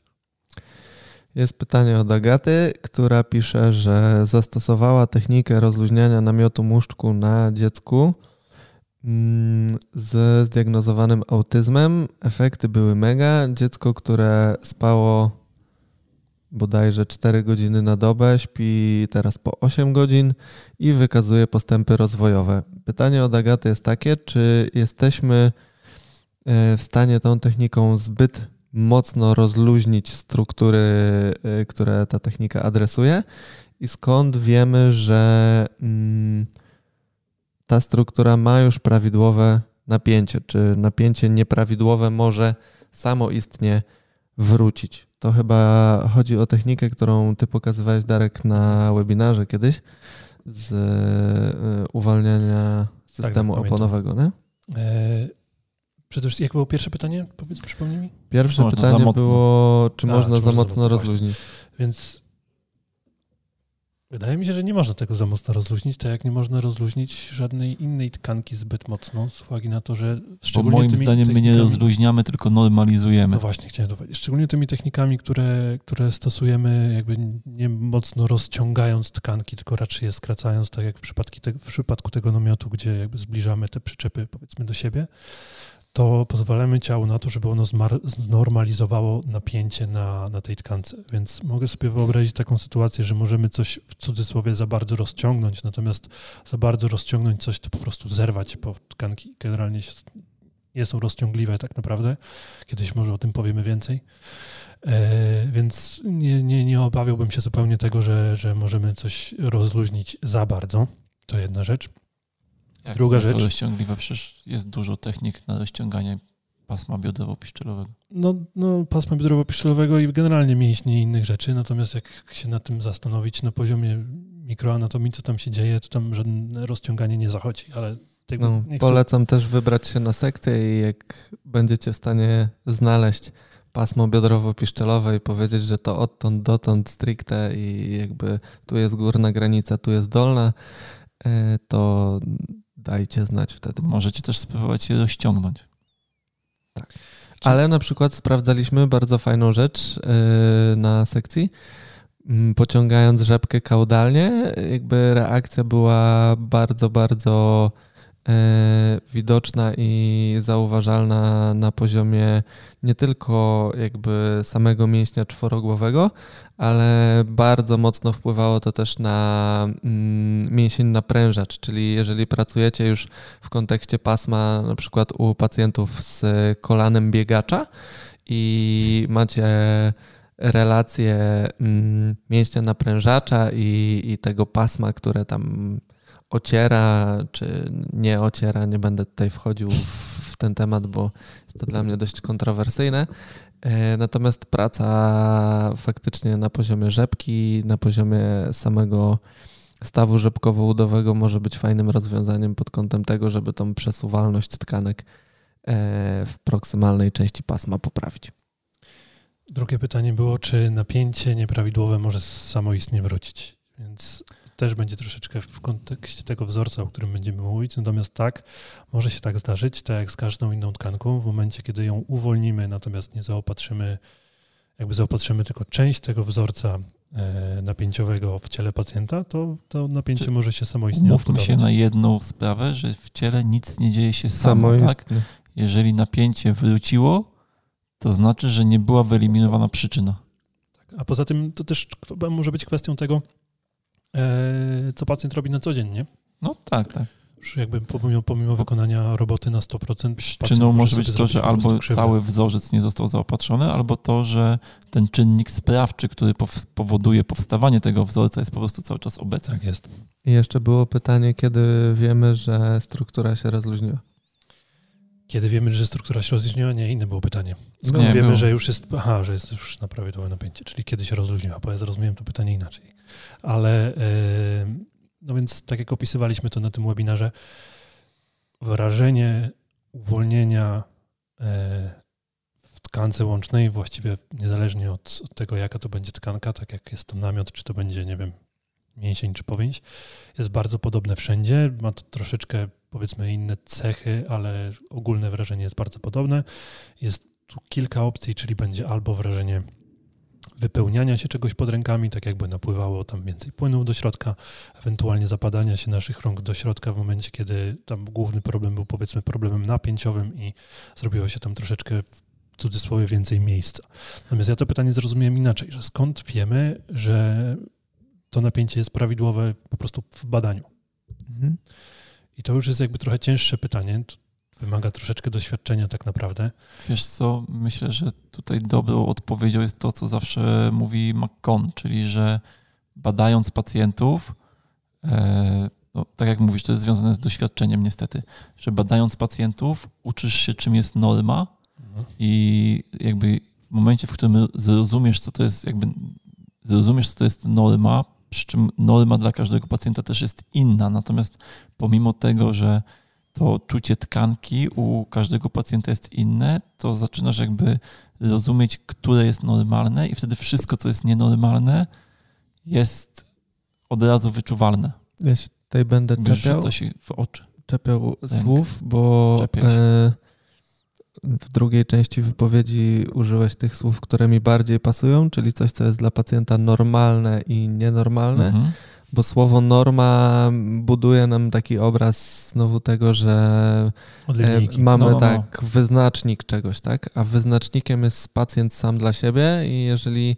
obserwujemy w jego ciele ogólną charakterystykę napięcia, która zachowuje się tak i tak, a w odniesieniu do tej ogólnej charakterystyki znajdujemy coś, co odstaje od niej, no to to będzie to coś co określimy jako nienormalne dla tego pacjenta, e, a te rzeczy, które w tą ogólną charakterystykę się wpisują, będziemy określać jako normalne. No, dokładnie, to jest, tylko powiem może jakby na konkretnym przykładzie, nie? że na webinarze, gdzie pokazywaliśmy mm, badanie jamy brzusznej, pokazywaliśmy badanie dziewięciu kwadrantów i mówiliśmy o tym, że zawsze badamy wszystkie dziewięć kwadrantów, bo to, że przyłożysz ręce i pierwszy kwadrant wyda ci się na przykład sztywny, to jeżeli zbadasz kolejne, może się okazać, że cały brzuch u tego pacjenta jest tak samo sztywny.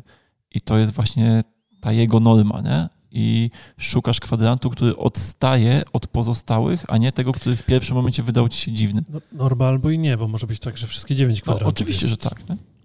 zaburzonych. Natomiast tu mi się bardzo podoba e, jeszcze jedno zdanie w mailu Agaty, że ma nadzieję, że te pytania nie wykraczają e, poza zakres bezpłatnych konsultacji. Jak widać nie. Znaczy, jak widać, faktura już do ciebie idzie. I tu jest kolejny mail, który jest napisany drobnym druczkiem, więc proszę to czytać. A ty masz źle dobrane okulary, czy o co ci chodzi? Nie, po prostu nie wiem. Dobrze, pytanie od Gośki. Mm, Trafiłam kiedyś na informację, że jelita mogą generować poczucie winy czy wyrzuty sumienia, e, czyli czujesz się psychicznie źle, jakbyś coś spieprzył, ale w sumie to nic nie zrobiłeś. Rozwaliło mi to łeb. Co z tymi flakami? Możecie coś więcej opowiedzieć, na przykład y, o autofagii. Kuba chyba wspominał o pięciodniowym poście. Podzielcie się wiedzą, jak to z tym drugim mózgiem jest. Lubię Was słuchać, pozdrawiam gość. Więc e, to jest trudny temat, jeśli chodzi o emocje. Ja a- spróbuję to uprościć. Mogę Dawaj. dokończyć zdanie? Czy No, jak możesz. postanowiłeś mi przerwać? I, Postanowiłem ci przerwać, ale możesz dokończyć. Tylko jedno zdanie w takim razie. Powiem i już ci oddaję. Dobra. E, że to jest na tyle trudny temat, wokół którego narosło milion mitów i bardzo ciężko jest znaleźć rzetelne informacje w tej kwestii. Od tego chciałem zacząć, teraz proszę bardzo, teraz ty. Ale chci- chciałeś coś Nie, nie, kontynuować? proszę bardzo, już się obraziłem, teraz ty. Okej.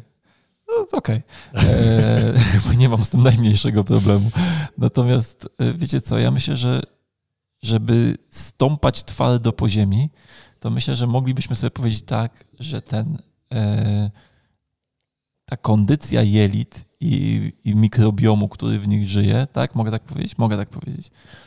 E, jest na pewno ważna dla naszego organizmu lub bardzo ważna i na pewno może wpływać na jakby ogólny stan zdrowia i ogólne samopoczucie, tym samym na stany emocjonalne.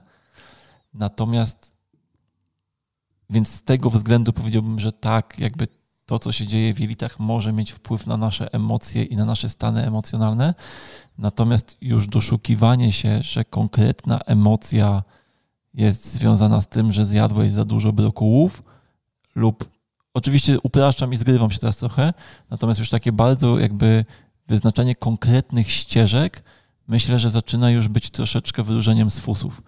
I ja osobiście bym w to nie szedł, natomiast y, w każdej sytuacji jakby mm, w każdej sytuacji problemu zdrowotnego, również jeżeli chodzi o problemy psychiczne, emocjonalne, jakieś depresje, uważam, że dobrze jest zadbać o to, żeby mieć, jakby żeby organizm funkcjonował jak najlepiej. Więc między innymi o to, żeby mieć zdrowe jelita. No, jest cała gałąź, która się nazywa medycyna germańska i totalna biologia, która, które i te dziedziny jakby próbują właśnie spisać coś na zasadzie takiego poradnika, że jak taki narząd, to, to taka emocja i takie przyczyny i tak dalej. I, mam sporo zarzutów co do jakby samego tego, na jakiej podstawie są wyciągane wnioski, że taki narząd to taka emocja, bo samo definiowanie emocji wcale nie jest takie proste, więc jakby, ale nawet już pomijając ten aspekt, to kolejny problem, jaki mamy z całą tą medycyną germańską, e, totalną i podobnymi historiami, jest taki, że traktują organizm ludzki jednoczynnikowo, czyli jedyne, co powoduje choroby, to są nierozwiązane konflikty na poziomie emocjonalnym. I teraz ja nie mam jakby nie chcę tu teraz powiedzieć, że nierozwiązane konflikty nie powodują problemów zdrowotnych, bo myślę, że jak najbardziej powodują. Natomiast, żeby przypiąć to szpilką dokładnie, jakie, w jakim, jakby jakie problemy powodują jakie inne problemy jakby fizyczne, to już jest naprawdę myślę, że jeszcze sporo pracy przed nami, żeby być, być w stanie coś takiego zrobić, o ile rzeczywiście jest, jest to Moim zasadne. zdaniem się nie da. Natomiast jak patrzyłem na minę Marcela, to miałem wrażenie, że stąpam po kruchym lodzie. Więc nie wiem, co teraz. Czemu? Albo jak kiedyś powiedziała w czasie, w emocjach y, moja znajoma do swojego męża powiedziała mu kruchasz po stąpym lodzie. Dobrze powiedziałeś, kruchasz po stąpym lodzie. Kruchasz po stąpym lodzie. Nie, nie kruchałeś. Nie kruchałem. Myślę, że y, ja się po prostu tej zadumałem i chciałem coś dodać do tych waszych rozważań. Myślę, że mm, Gosiu, jeśli interesują cię takie połączenia, to warto się tym na początek zainteresować od strony takiej neurofizjologicznej, tak? bo jest bardzo dużo mm, prac pokazujących, jakie ośrodki mózgu e, czy naszego układu nerwowego mm, są skorelowane z informacją przenoszoną z naszych narządów wewnętrznych i w ramach różnego rodzaju odruchów, które zachodzą w naszym układzie nerwowym, Emocje są jednym z czynników, które są tutaj uwzględniane, a ośrodki, które odpowiadają za przetwarzanie tych emocji, mogą ci ewentualnie podpowiadać, jakie e, reakcje w postaci zachowań, jakie zmiany na poziomie funkcji poznawczych, e, takie zaburzenia mikrobiomu mogą u pacjenta wywoływać. Natomiast też mam problem z klasyfikowaniem tego tak zero-jedynkowo na zasadzie, że tam jelita to żal i generalnie i to pacjenci, którzy mają tendencję... Żołądek to złość. Tak. No, no, no. Ale są, jeszcze, no? y, jeśli chciałabyś na przykład o tym troszkę posłuchać, to zachęcam cię, żebyś sobie weszła właśnie na platformę physiopassion.online.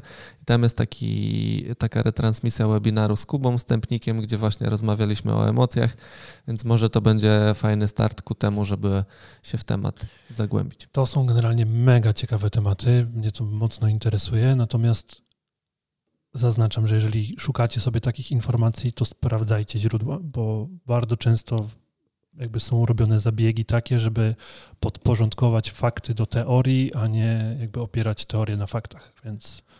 Ja mam też trochę problem z tym, jak ludzie mówią pacjentom właśnie, że ma pani, nie wiem, tam lewostronną skoliozę, bo ma pani problem nieprzepracowany z matką i a ta matka już na przykład nie żyje i ja się zastanawiam jakby jakie są realne, jakie są korzyści? realne korzyści ze sprzedania pacjentowi takiej informacji. Bo ja jakby jest ciężko to jakby no zobaczyć, nie, no, nie? Jakby jeżeli... co dobrego jakby wynika z tego, że ja tak powiem pacjentowi. Jeżeli założysz, że rzeczywiście to jest pra prawdą i, i, jakby taka sytuacja ma miejsce, no to wtedy troszeczkę przekierowujesz e, starania do zdrowienia na inną, na inną płaszczyznę, nie? czyli na poradzenie sobie nie z problemem fizycznym, a z problemem powiedzmy gdzieś tam psychicznym, więc może mieć to jakąś tam wartość, powiedzmy, nie? No, jakby kiedyś miałem taką długą rozmowę. Robiąc tu za adwokata diabła. Tak. Natomiast jakby... pytanie, jakie masz narzędzia do tego, żeby to stwierdzić? No, no, no dlatego ja mówię, nie? Kiedyś y, miałem taką dosyć długą rozmowę z moją koleżanką, psycholog, która się wkręciła w te tematy i właśnie jakby cały czas jakby dopytywałem ją jakby co jakby jaka jest korzyść dla pacjenta z tego, że mu sprzedasz tą informację lub jaka jest korzyść dla ciebie jako terapeuty, y, że mu sprzedasz tą informację. No i generalnie nie do końca jakby osiągnęliśmy jakiś konsensus w tej rozmowie i w sumie ja wyciągnąłem taki wniosek, że chyba, że mam wrażenie, że znaczy, bo jakby ona generalnie nie mówi tego pacjentom, natomiast jej to pomaga stworzyć sobie jakiś obraz problemu pacjenta i jakby dla niej jakby jest to na korzyść, jakby ona widzi w tym korzyść dla siebie, więc okej, okay. natomiast Natomiast ja mam zawsze problem z ludźmi, którzy, którzy te informacje jakby tak zero-jedynkowo i jako prawdę objawioną podają pacjentowi, nie? Mhm. Dobra, to zamykamy kącik społecznościowy. Tak. Tym optymistycznym akcentem. Eee... Dawaj Nobla. Powiem tylko, że jeszcze, że można nas słuchać wszędzie. Nie będziemy dzisiaj wymieniać, gdzie nie, nie wszędzie będzie. nas można słuchać. E, Martel, czy chcesz powiedzieć tak bardzo pokrótce co nowego? Mm, co nowego? No, premiera już będzie w czerwcu, czy jeszcze w maju tego mm, odcinka? Nie sprawdzałem tej informacji. Teraz będzie w poniedziałek. Będzie w poniedziałek. 27. Nie, 31. Dobrze, czyli y, idealnie jak słuchacie, jeśli słuchacie tego w dniu premiery, to prawdopodobnie mm, natknęliście się na jakąś informację, że w miesiącu czerwcu y, na tapecie w Physiopassion będzie co? Bark. Bark, tak. Nie barek, bark. Nie, nie powinieneś to powiedzieć, bo ja mam barku. wadę wymowy i ludzie mogli nie zrozumieć i będą się zastanawiać, co to jest ten bark i po co o tym gadamy. tak, to będzie bark. Będziemy mówić o barku mm, i spróbujemy Wam przybliżyć w ramach kilku spotkań webinarowych i treści, które będziemy publikować mm, dość intensywnie i namiętnie na naszych mediach społecznościowych, więc zachęcamy do, do zaglądania na Instagram, na Facebooka, do newslettera. Będzie tam dużo fajnych, praktycznych informacji y, dotyczących diagnostyki, terapii kompleksu barkowego. No i oczywiście zapraszamy na webinary. Jak co miesiąc, tym razem po miesięcznej przerwie wracamy y, z siłą trio, więc webinar będzie znowu we trójkę. Sztosik. Jeden za wszystkich, wszyscy za jednego. Ura. Eee, dobra, słuchajcie. 2004 rok biologia i Knoble. Dajesz. Nagroda została przekazana panowi. Be, be, panowi. Panowi. panowi. Czytać nie umi, mówić nie umi. To te, temu panowi Benowi Wilsonowi. Chciał sobie zrymować. Panowi Laurensowi Dillowi E, panowi Robertowi Patiemu, albo podobnie jakoś, e, panowi Magnusowi Wolbergowi. Dużych tam masz jeszcze? Tak, panowi Hakanowi Westbergowi. Ciekawe I pozostałym panom z zespołu. Pani. I nie, właśnie nie ma pani. Aż, chociaż nie wiem, czy Hakan, jakby szwedzkie imię, zakładam, że pan, ale w sumie nie jestem pewny. W każdym razie e, cały ten zespół z różnych uniwersytetów na całym świecie tak naprawdę wykazał, że najwyraźniej śledzie komunikują się przez pierdzenie.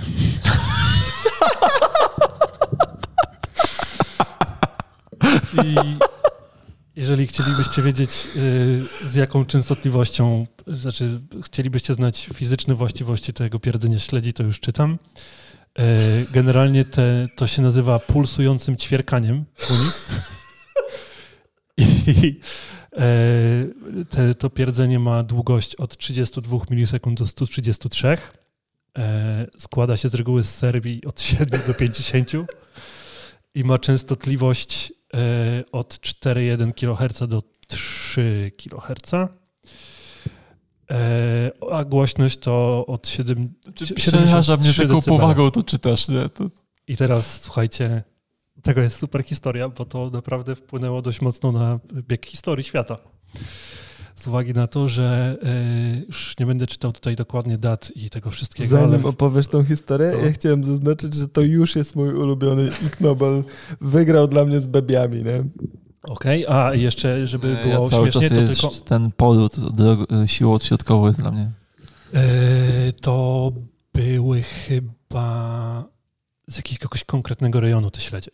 I okazuje, jakby przesłanką do tego, że to jest rodzaj komunikacji, jest to, że one robią tego więcej w momencie, kiedy są w grupie. Bo jak są same, to nie pierdzą tak dużo. I... To zupełnie odwrotnie niż ludzie. zupełnie niż ludzie. To prawda. To prawda. Yy, ale słuchajcie tej historii, bo w to aż nie mogłem uwierzyć. Tam pomijając daty, w dużym skrócie to yy, przytoczę. W latach 80. Yy, nasz Szwedzi stwierdzili, że na ich terytorium wpłynęła łódź podwodna e, Ros, Rusków, Rus, Rosji.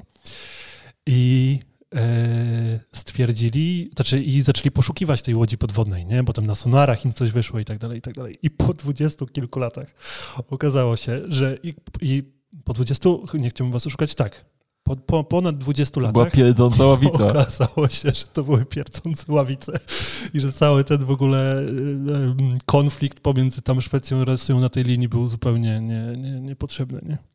I bardzo Było wiele, wiele milionów nie wiem jaka tam jest waluta u nich, ale wiele milionów waluty szwedzkiej zostało wydane właśnie na poszukiwanie tych, tych łodzi podwodnych. korony, nie?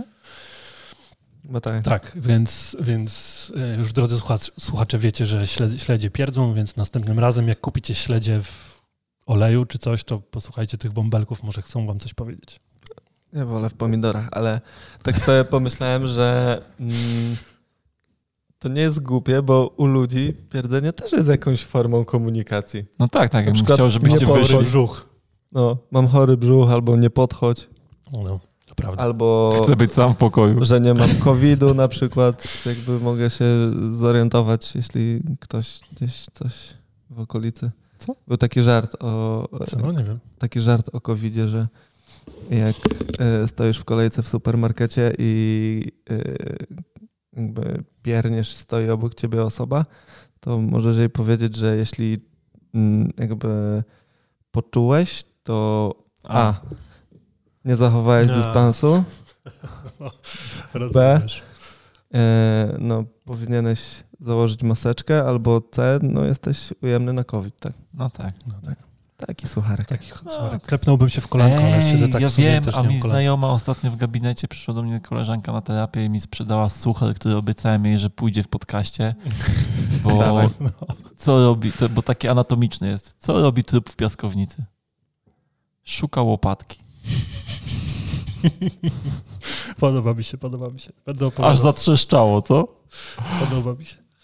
E, dobra, słuchajcie, czas nas dzisiaj trochę nagli, więc zamykamy ten piękny kącik społecznościowo-noblowy. Który to jest przycisk? Już skupiałem. E, na górze po lewej. Po prawej.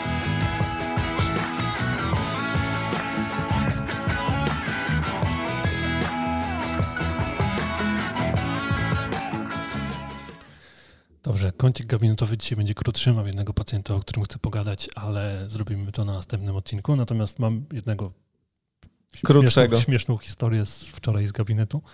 Przyszła do mnie pani z Ukrainy, która po polsku mówiła jakby zrozumiale, ale jednak wplatając tam części z języka ukraińskiego i tak dalej, i tak dalej. Więc generalnie komunikacja szła ok, natomiast y, w taki sposób dość Śpiewający. śpiewający.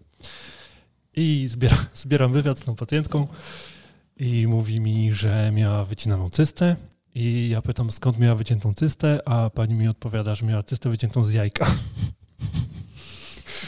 Więc y, to tylko tyle ode mnie w kąciku. Mega merytoryczny kącik gabinetowy w tym odcinku. Tak, natomiast y, mam super pacjentkę właśnie, mam super pacjentkę, ale z uwagi na to, że nasz czas nagle niestety dzisiaj nie przytoczę.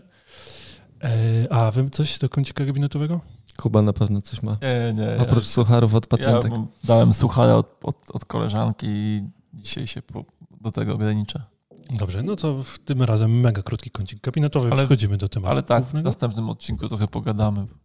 No, pogadamy. Super pacjentka, mówię wam. Nie widzieliście czegoś takiego. Także stay tuned, za dwa tygodnie będzie o tym.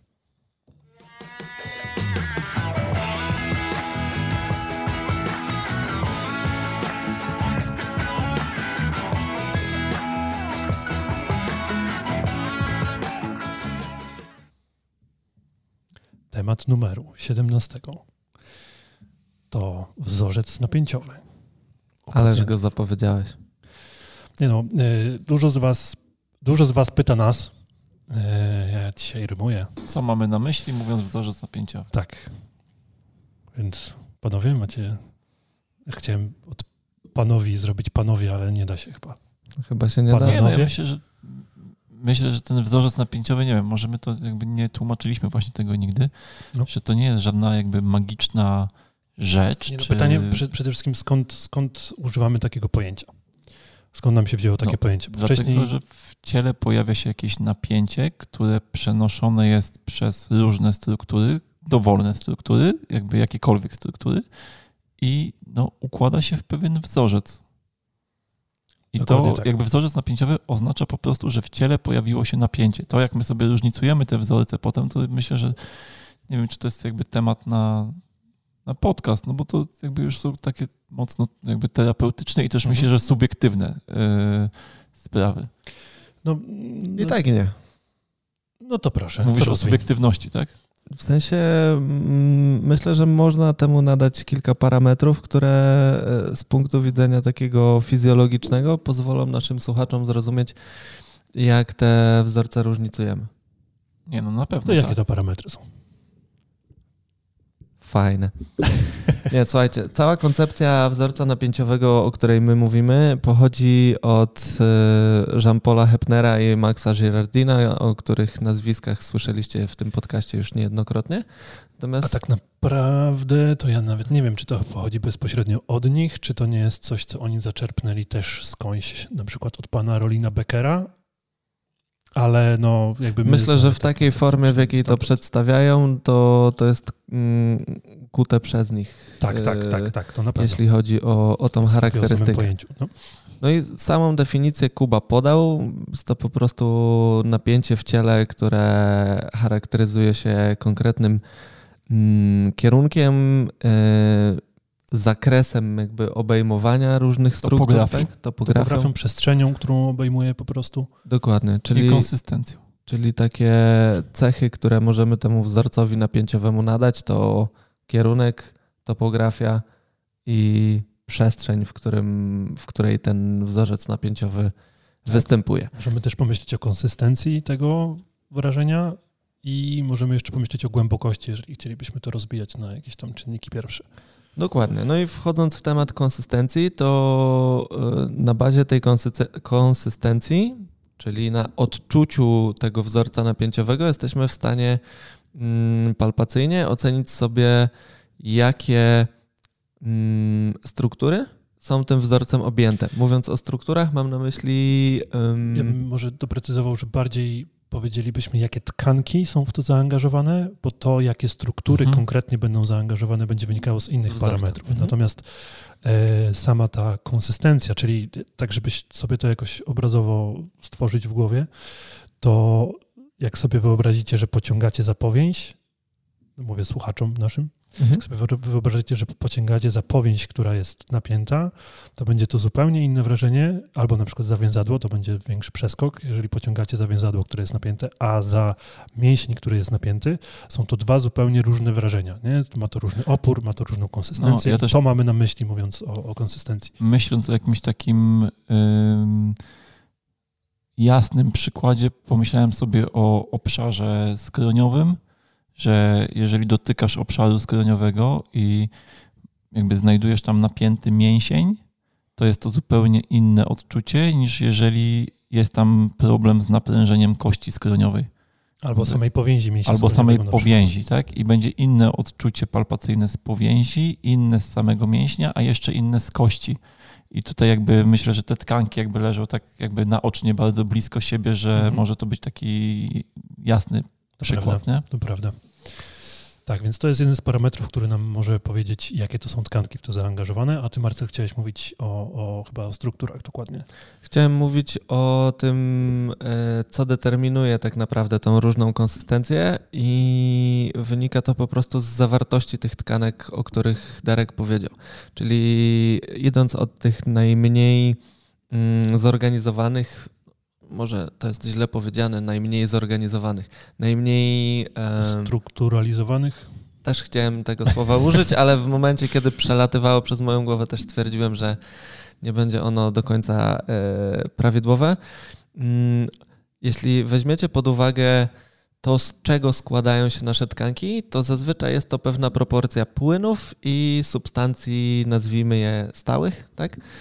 I mm, jeżeli będziecie mieć wzorzec napięciowy w obrębie mm, płynu, w jakiejś przestrzeni w ciele, to taki wzorzec ze względu na to, że tych substancji stałych jest e, w tym płynie e, nieco mniej, nie będzie zazwyczaj się charakteryzował jakimś e, konkretnym mm,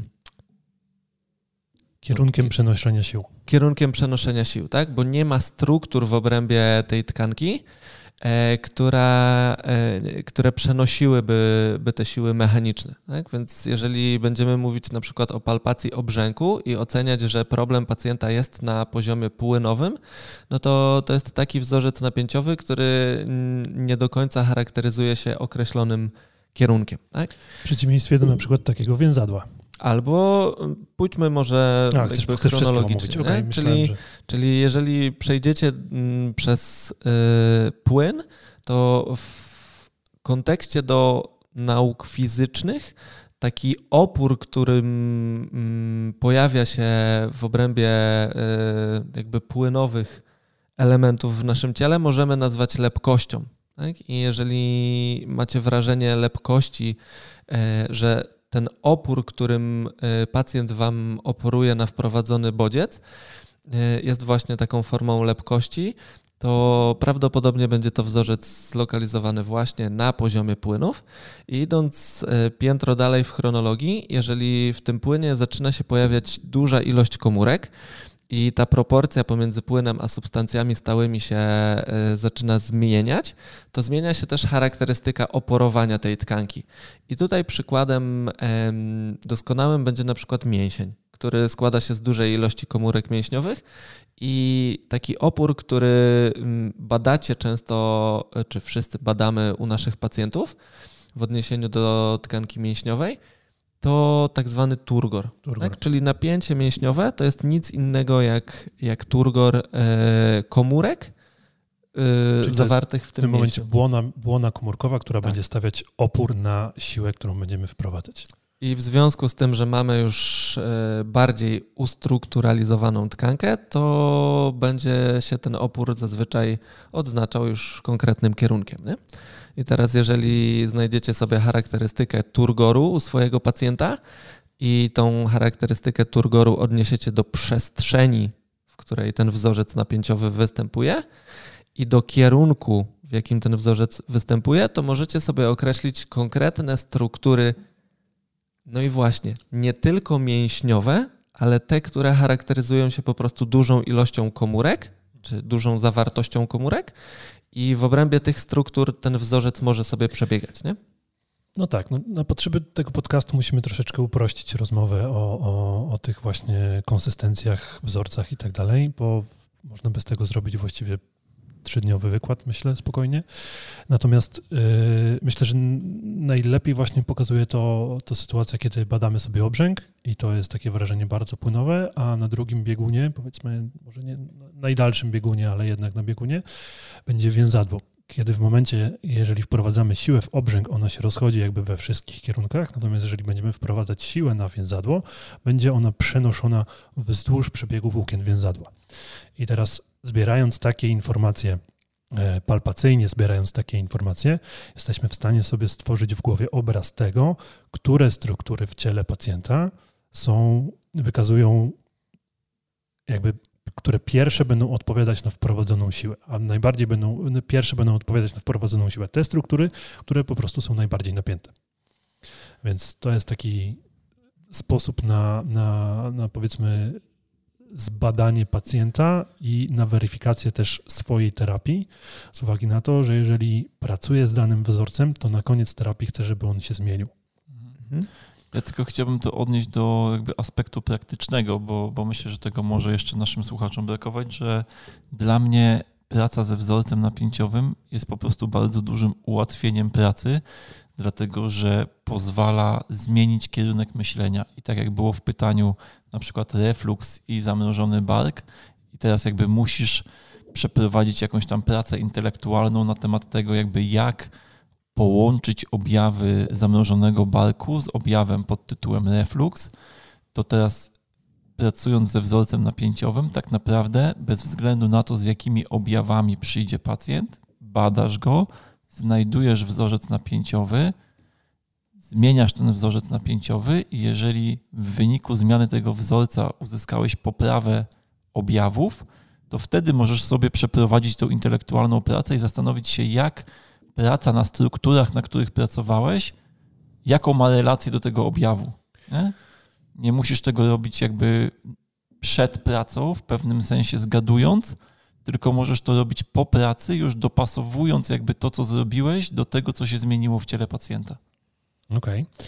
Znaczy, ja myślę, że dobrze jest mieć taką hipotezę, czy ten wzorzec, znaczy generalnie jest, uważam, że jeżeli przychodzi do ciebie pacjent i ma jakiś wzorzec napięciowy, który w ogóle nie koreluje z jego objawami, to dobrze jest to wiedzieć. Nie może w ogóle nie korelować. Może w ogóle nie korelować, tak naprawdę. Bo jeżeli Moim miałbyś zdaniem, bardzo lokalne. uznamy, że ciało jest jedno. Ale jakbyś miał bardzo lokalne zaburzenie, które nie przenosi się na, wiesz, jest lokalnym zaburzeniem, nie jest globalnym Mhm. wzorcem, jest lokalnym zaburzeniem, nie wiem, w stopie, powiedz może stopa, nie, bo to akurat zaraz mi powiesz, że może, więc yy, choćby w nadgarstku, nie, to może się to nie przenosić na funkcjonowanie twojego jelita, wiesz co chodzi. W sensie jelito może się adaptować do swojej funkcji, mimo tego, że ten No. wzorzec występuje, nie? Więc tak naprawdę no, myślę, że Kuba dąży do tego, że o tym, czy wzorzec koreluje, czy nie koreluje, możemy się przekonać dopiero wtedy, kiedy ten wzorzec wyeliminujemy, nie? Bo jeżeli będziesz miał e, pacjenta, który ma problem nadgarstka i zgłasza ci jakieś symptomy jelitowe, i zrobisz mu pracę na poziomie nadgarstka, nagle się okaże, że te dolegliwości jelitowe zniknęły, no to tylko wtedy jesteś w stanie sobie No, odpowiedzieć tak na na to tysiąc pytanie. procent tak, natomiast jesteś w stanie przewidzieć to, że jeżeli masz lokalne napięcie na poziomie kości Natomiast nadgarstka, co, to ja- nie, nie przerzuci się to w 99,9% przypadków na problemy jelitowe u No, pacjenta. Natomiast ja zawsze mówię moim pacjentom, że cokolwiek więcej będę w stanie powiedzieć na drugiej wizycie. Jak mi Ja się powiedzą. Jakby jaka, ja mówię, że na przykład znalazłem to i to, popracowałem z tym i tym i teraz jakby jak się zobaczymy następnym razem i pan mi powie jakby co się zmieniło, a co się nie zmieniło, no to ja będę w stanie jakby powiedzieć cokolwiek więcej. Kuba, ja się jak najbardziej zgadzam, bo ja też tak robię. Natomiast Mhm. jakby mimo wszystko przed terapią chcę mieć jakąś hipotezę, którą potem sobie stestuję. Nie tak, że robię to w ciemno i potem dobudowuję do tego No historię. ale czym jest twoja hipoteza? Eee, no tak się jak znalazłeś wzorzec i co? I Znalazłem wzorzec- zakładasz od razu z góry, że skoro ten wzorzec przebiega tak i tak, to wpłynęło To to, mieć- na to i na to W sensie, i zadziało w sensie, się nie, w to i sensie to. takim, czy po prostu struktury, które są zaangaż, zaangażowane we wzorzec, No, mogą dać. E, jest prawdopodobne, że, albo przynajmniej inaczej, jest szansa, że mogą dać konkretne objawy u tego pacjenta. Czy po prostu Mhm. wzorzec koreluje z objawami. Nie? Czyli mam na przykład cierpnięcie ręki, Mhm. a nie znajduję żadnego wzorca na poziomie od e, przepony do głowy, Mhm. to prawdopodobnie nie jest to jakby pacjent, którym ja, któremu ja jestem w stanie pomóc. W takim sensie. z cierpnięciem Z ręki. cierpnięciem ręki, tak, tak, tak. tak. Mhm. Nie? W sensie, że, że nie znalazłem po prostu w tej okolicy, która może być zaangażowana w takie objawy żadnego wzorca.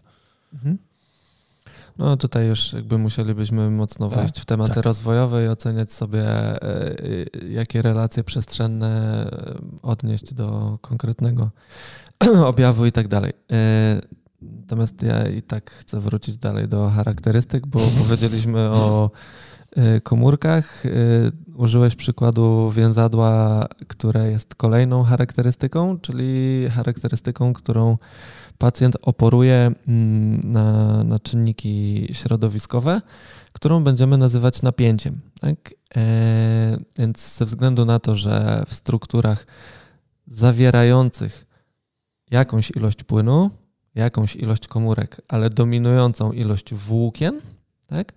to ta charakterystyka już nam się będzie na poziomie tej tkanki, która dominująco jest zbudowana przez włókna, zmieniać i będziemy tą charakterystykę określać napięciem. No i kolejnym spektrum, takim ostatnim, jest charakterystyka, którą właściwie nie jesteśmy w stanie chyba przetłumaczyć. Gdzieś tam były jakieś próby odkształcalności, Odkształcalność. jakichś takich rzeczy. No, ale jak Natomiast- wytłumaczysz o co chodzi, to nie musimy tego Dosłownie nazywać. tłumaczy się to odkształcalność, ale Tak. No i tą charakterystyką jest charakterystyka, która dotyczy kości, czyli mamy mm, jakby połączenie wszystkich charakterystyk y, tych trzech wcześniejszych w jedną. Mm, I teraz, żeby znowu nadać temu charakter praktyczny, to ym, warto wiedzieć, że jeżeli mm, nie mamy sytuacji urazowej, czyli nie mamy bodźca, który zadziała bardzo, bardzo intensywnie w krótkiej e, jednostce czasu, to zazwyczaj w chronologii nasz organizm oporuje swojemu środowisku, od, zaczynając od tych charakterystyk płynowych, później przez komórki, włókna, aż dochodząc do, do kości. Dlatego e, to też pokazuje nam, w jaki sposób rozwijają się mm, zmiany zwyrodnieniowo-wytwórcze, na przykład u naszych pacjentów, nie? że to jest proces, który potrzebuje czasu, bo najpierw nasz organizm oporuje na jakiś czynnik e, stresowy na tych poziomach mniej ustrukturalizowanych, aż w końcu piętro po piętrze wchodzi na te bardziej ustrukturalizowane, przez co zmieniają się już na przykład kości.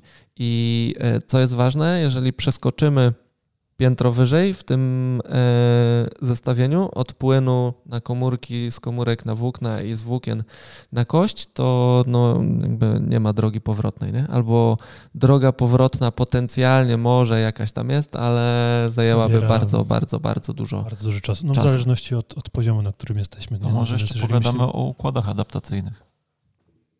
O czym? Posiedzimy Co masz na myśli? Posiedzimy jeszcze do jutra. W sensie nie, no żartuję sobie. Że, nie, przeciągamy, jakby, mówisz Nie, nie, nie, mówię o tym, że jakby stąd moglibyśmy pójść jakby dalej w rozmowę o tym, jak system właśnie adaptuje. No, no, wiadomo. Dobra, jeszcze, jeszcze jeden y, tip taki, jak to odnieść do praktyki, bo y, no, dostaliście pewne charakterystyki, dostaliście przykłady, natomiast co to oznacza realnie w praktyce? Oznacza to mniej więcej tyle, że y, prawdopodobnie znalezienie wzorca w którejś konkretnej charakterystyce będzie determinowało narzędzie, którego użyję do pracy, bo być może innego narzędzia użyję mm, pracując na poziomie płynowym, być może trochę innego pracując na kości, bo innych bodźców e, mechanicznych ten rodzaj tkanki będzie w ramach terapii wymagał tak? I na przykład pracując z naprężeniem e, wewnątrzkostnym będziemy używać bardzo dużo kompresji po to, żeby e, w pewnym sensie wyrównać ciśnienie w obrębie tego naprężenia wewnątrzkostnego, a pracując na poziomie płynowym, no tej kompresji nie będziemy wprowadzać E, tak dużo, albo nie będziemy jej wprowadzać w sposób taki stały, tylko będziemy wprowadzać kompresję i dekompresję po to, żeby napędzić ruch tego płynu, nie? chociażby. Więc może to, to, w jakiej charakterystyce znajdziecie ten wzorzec, może determinować to, mm, jakich narzędzi użyjecie i to, w jakiej charakterystyce znajdziecie wzorzec, może determinować, jakie struktury będziecie analizować jako te struktury, które w tym wzorcu mogą się zawierać. Nie? Więc y, tam Marcin chyba pytał o to i pisał, że to y, do struktur mięśniowo-powięziowych będziemy y, odnosić jakieś tam łańcuchy, inne rzeczy. To myślę, że po tym naszym przydługim wykładzie dzisiaj fajną możliwością, która się Wam tutaj otwiera, jest to, że możecie sobie tworzyć na bazie znajomości i wiedzy anatomicznej takie łańcuchy, nie tylko na poziomie mięśni, powięzi, co mamy tendencję robić najczęściej gdzieś tam w naszej praktyce, nie? bo jest taki trend, bo taki wzorzec może być przenoszony przez naczynia krwionośne, taki wzorzec może się lokalizować w płynie śródmiąższowym w jakiejś tam okolicy i tak dalej, i tak dalej. Nie? Więc żebyście mieli świadomość, że to dowolne struktury w ciele mogą taki wzorzec przenosić. Tak. Tak. Super. Myślę, że jak na formę podcastu to wyczerpaliśmy ten temat. To jeszcze jedno pytanie miał Marcin. E, według jakich badaczy i terapeutów te wzorce są nam najbliższe, więc jakby mam nadzieję, że z tego wykładu, który tutaj teraz zrobiliśmy, a głównie Marcel właściwie, to, to, to zauważysz, drogi Marcinie, że żadne konkretnie wypreparowane wcześniej um, łańcuchy, tak jak to mięśniowo powiedział, łańcuchy Majersa czy, czy innych badaczy, czy GDS-y inne tematy, nie, są, nie? są tutaj rozwiązaniem, bo to może się po prostu przenosić bardzo różnie e, u, e, u różnych ludzi. A te, te wypreparowane wcześniej po prostu przez Majersa, czy przez pana Steko, czy przez czy panią Steko, te wszystkie różne dziwne łańcuchy, to są jakby przykłady, którymi mogą się te siły rozchodzić po prostu. Dokładnie. Dobra, ja. zamykam ten podcast. Daj mi minutę. Nie. No dobra. No dobra nie, dobra, w następnym odcinku się do tego Ale nie, tutaj Marcin no. pytał też o, o, autorów, no to jeszcze raz podkreślamy, że to jest Jean-Paul Hepner i Max Girardin, natomiast weźcie też pod uwagę, że to nie jest tak, że oni napisali jedną pracę na temat tego, e, jakiś artykuł zbiorczy, tylko to jest połączenie mm, nauk podstawowych z poziomu fizyki, biochemii, histologii, anatomii i tak dalej, i na bazie tego stworzyli koncept, który przedstawiamy Wam pod mhm. pojęciem wzorca napięciowego. Znaczy, jeśli ktoś jakby pomyli pojęcie wzorzec napięciowy i taśma anatomiczna, to zrobi bardzo duży błąd, bo to jakby absolutnie nie o to chodzi, żeby rozpisywać sobie taśmy anatomiczne jakby przed zbadaniem pacjenta, tylko żeby stworzyć sobie taśmę anatomiczną, która jest tym wzorcem po badaniu pacjenta i ona u każdego pacjenta będzie inna. Dokładnie tak. Bardzo ładnie. A, Chciałem aplauz, ale nie wiem gdzie jest, więc po prostu zakończę. to magiczny pyłek. To magiczny pyłek. I tym magicznym akcentem kończymy ten odcinek. Zapraszamy za dwa tygodnie.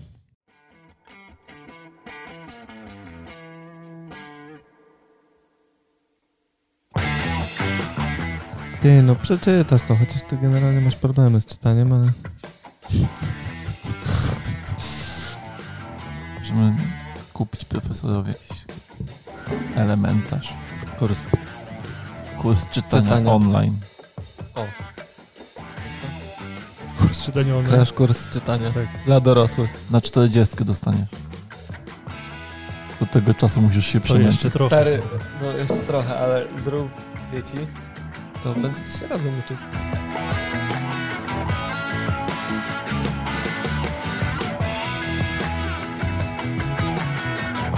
Ja wiem, z czego wynika nowy imidż Kowalskiego. Po prostu nie doczytał, że fryzjerzy już są otwarci.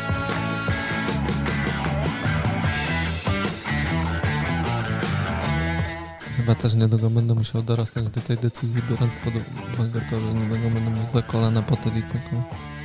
No wcale ty tak nie postąpił z zakonem. No na pewno nie tak jak mi. Jeśli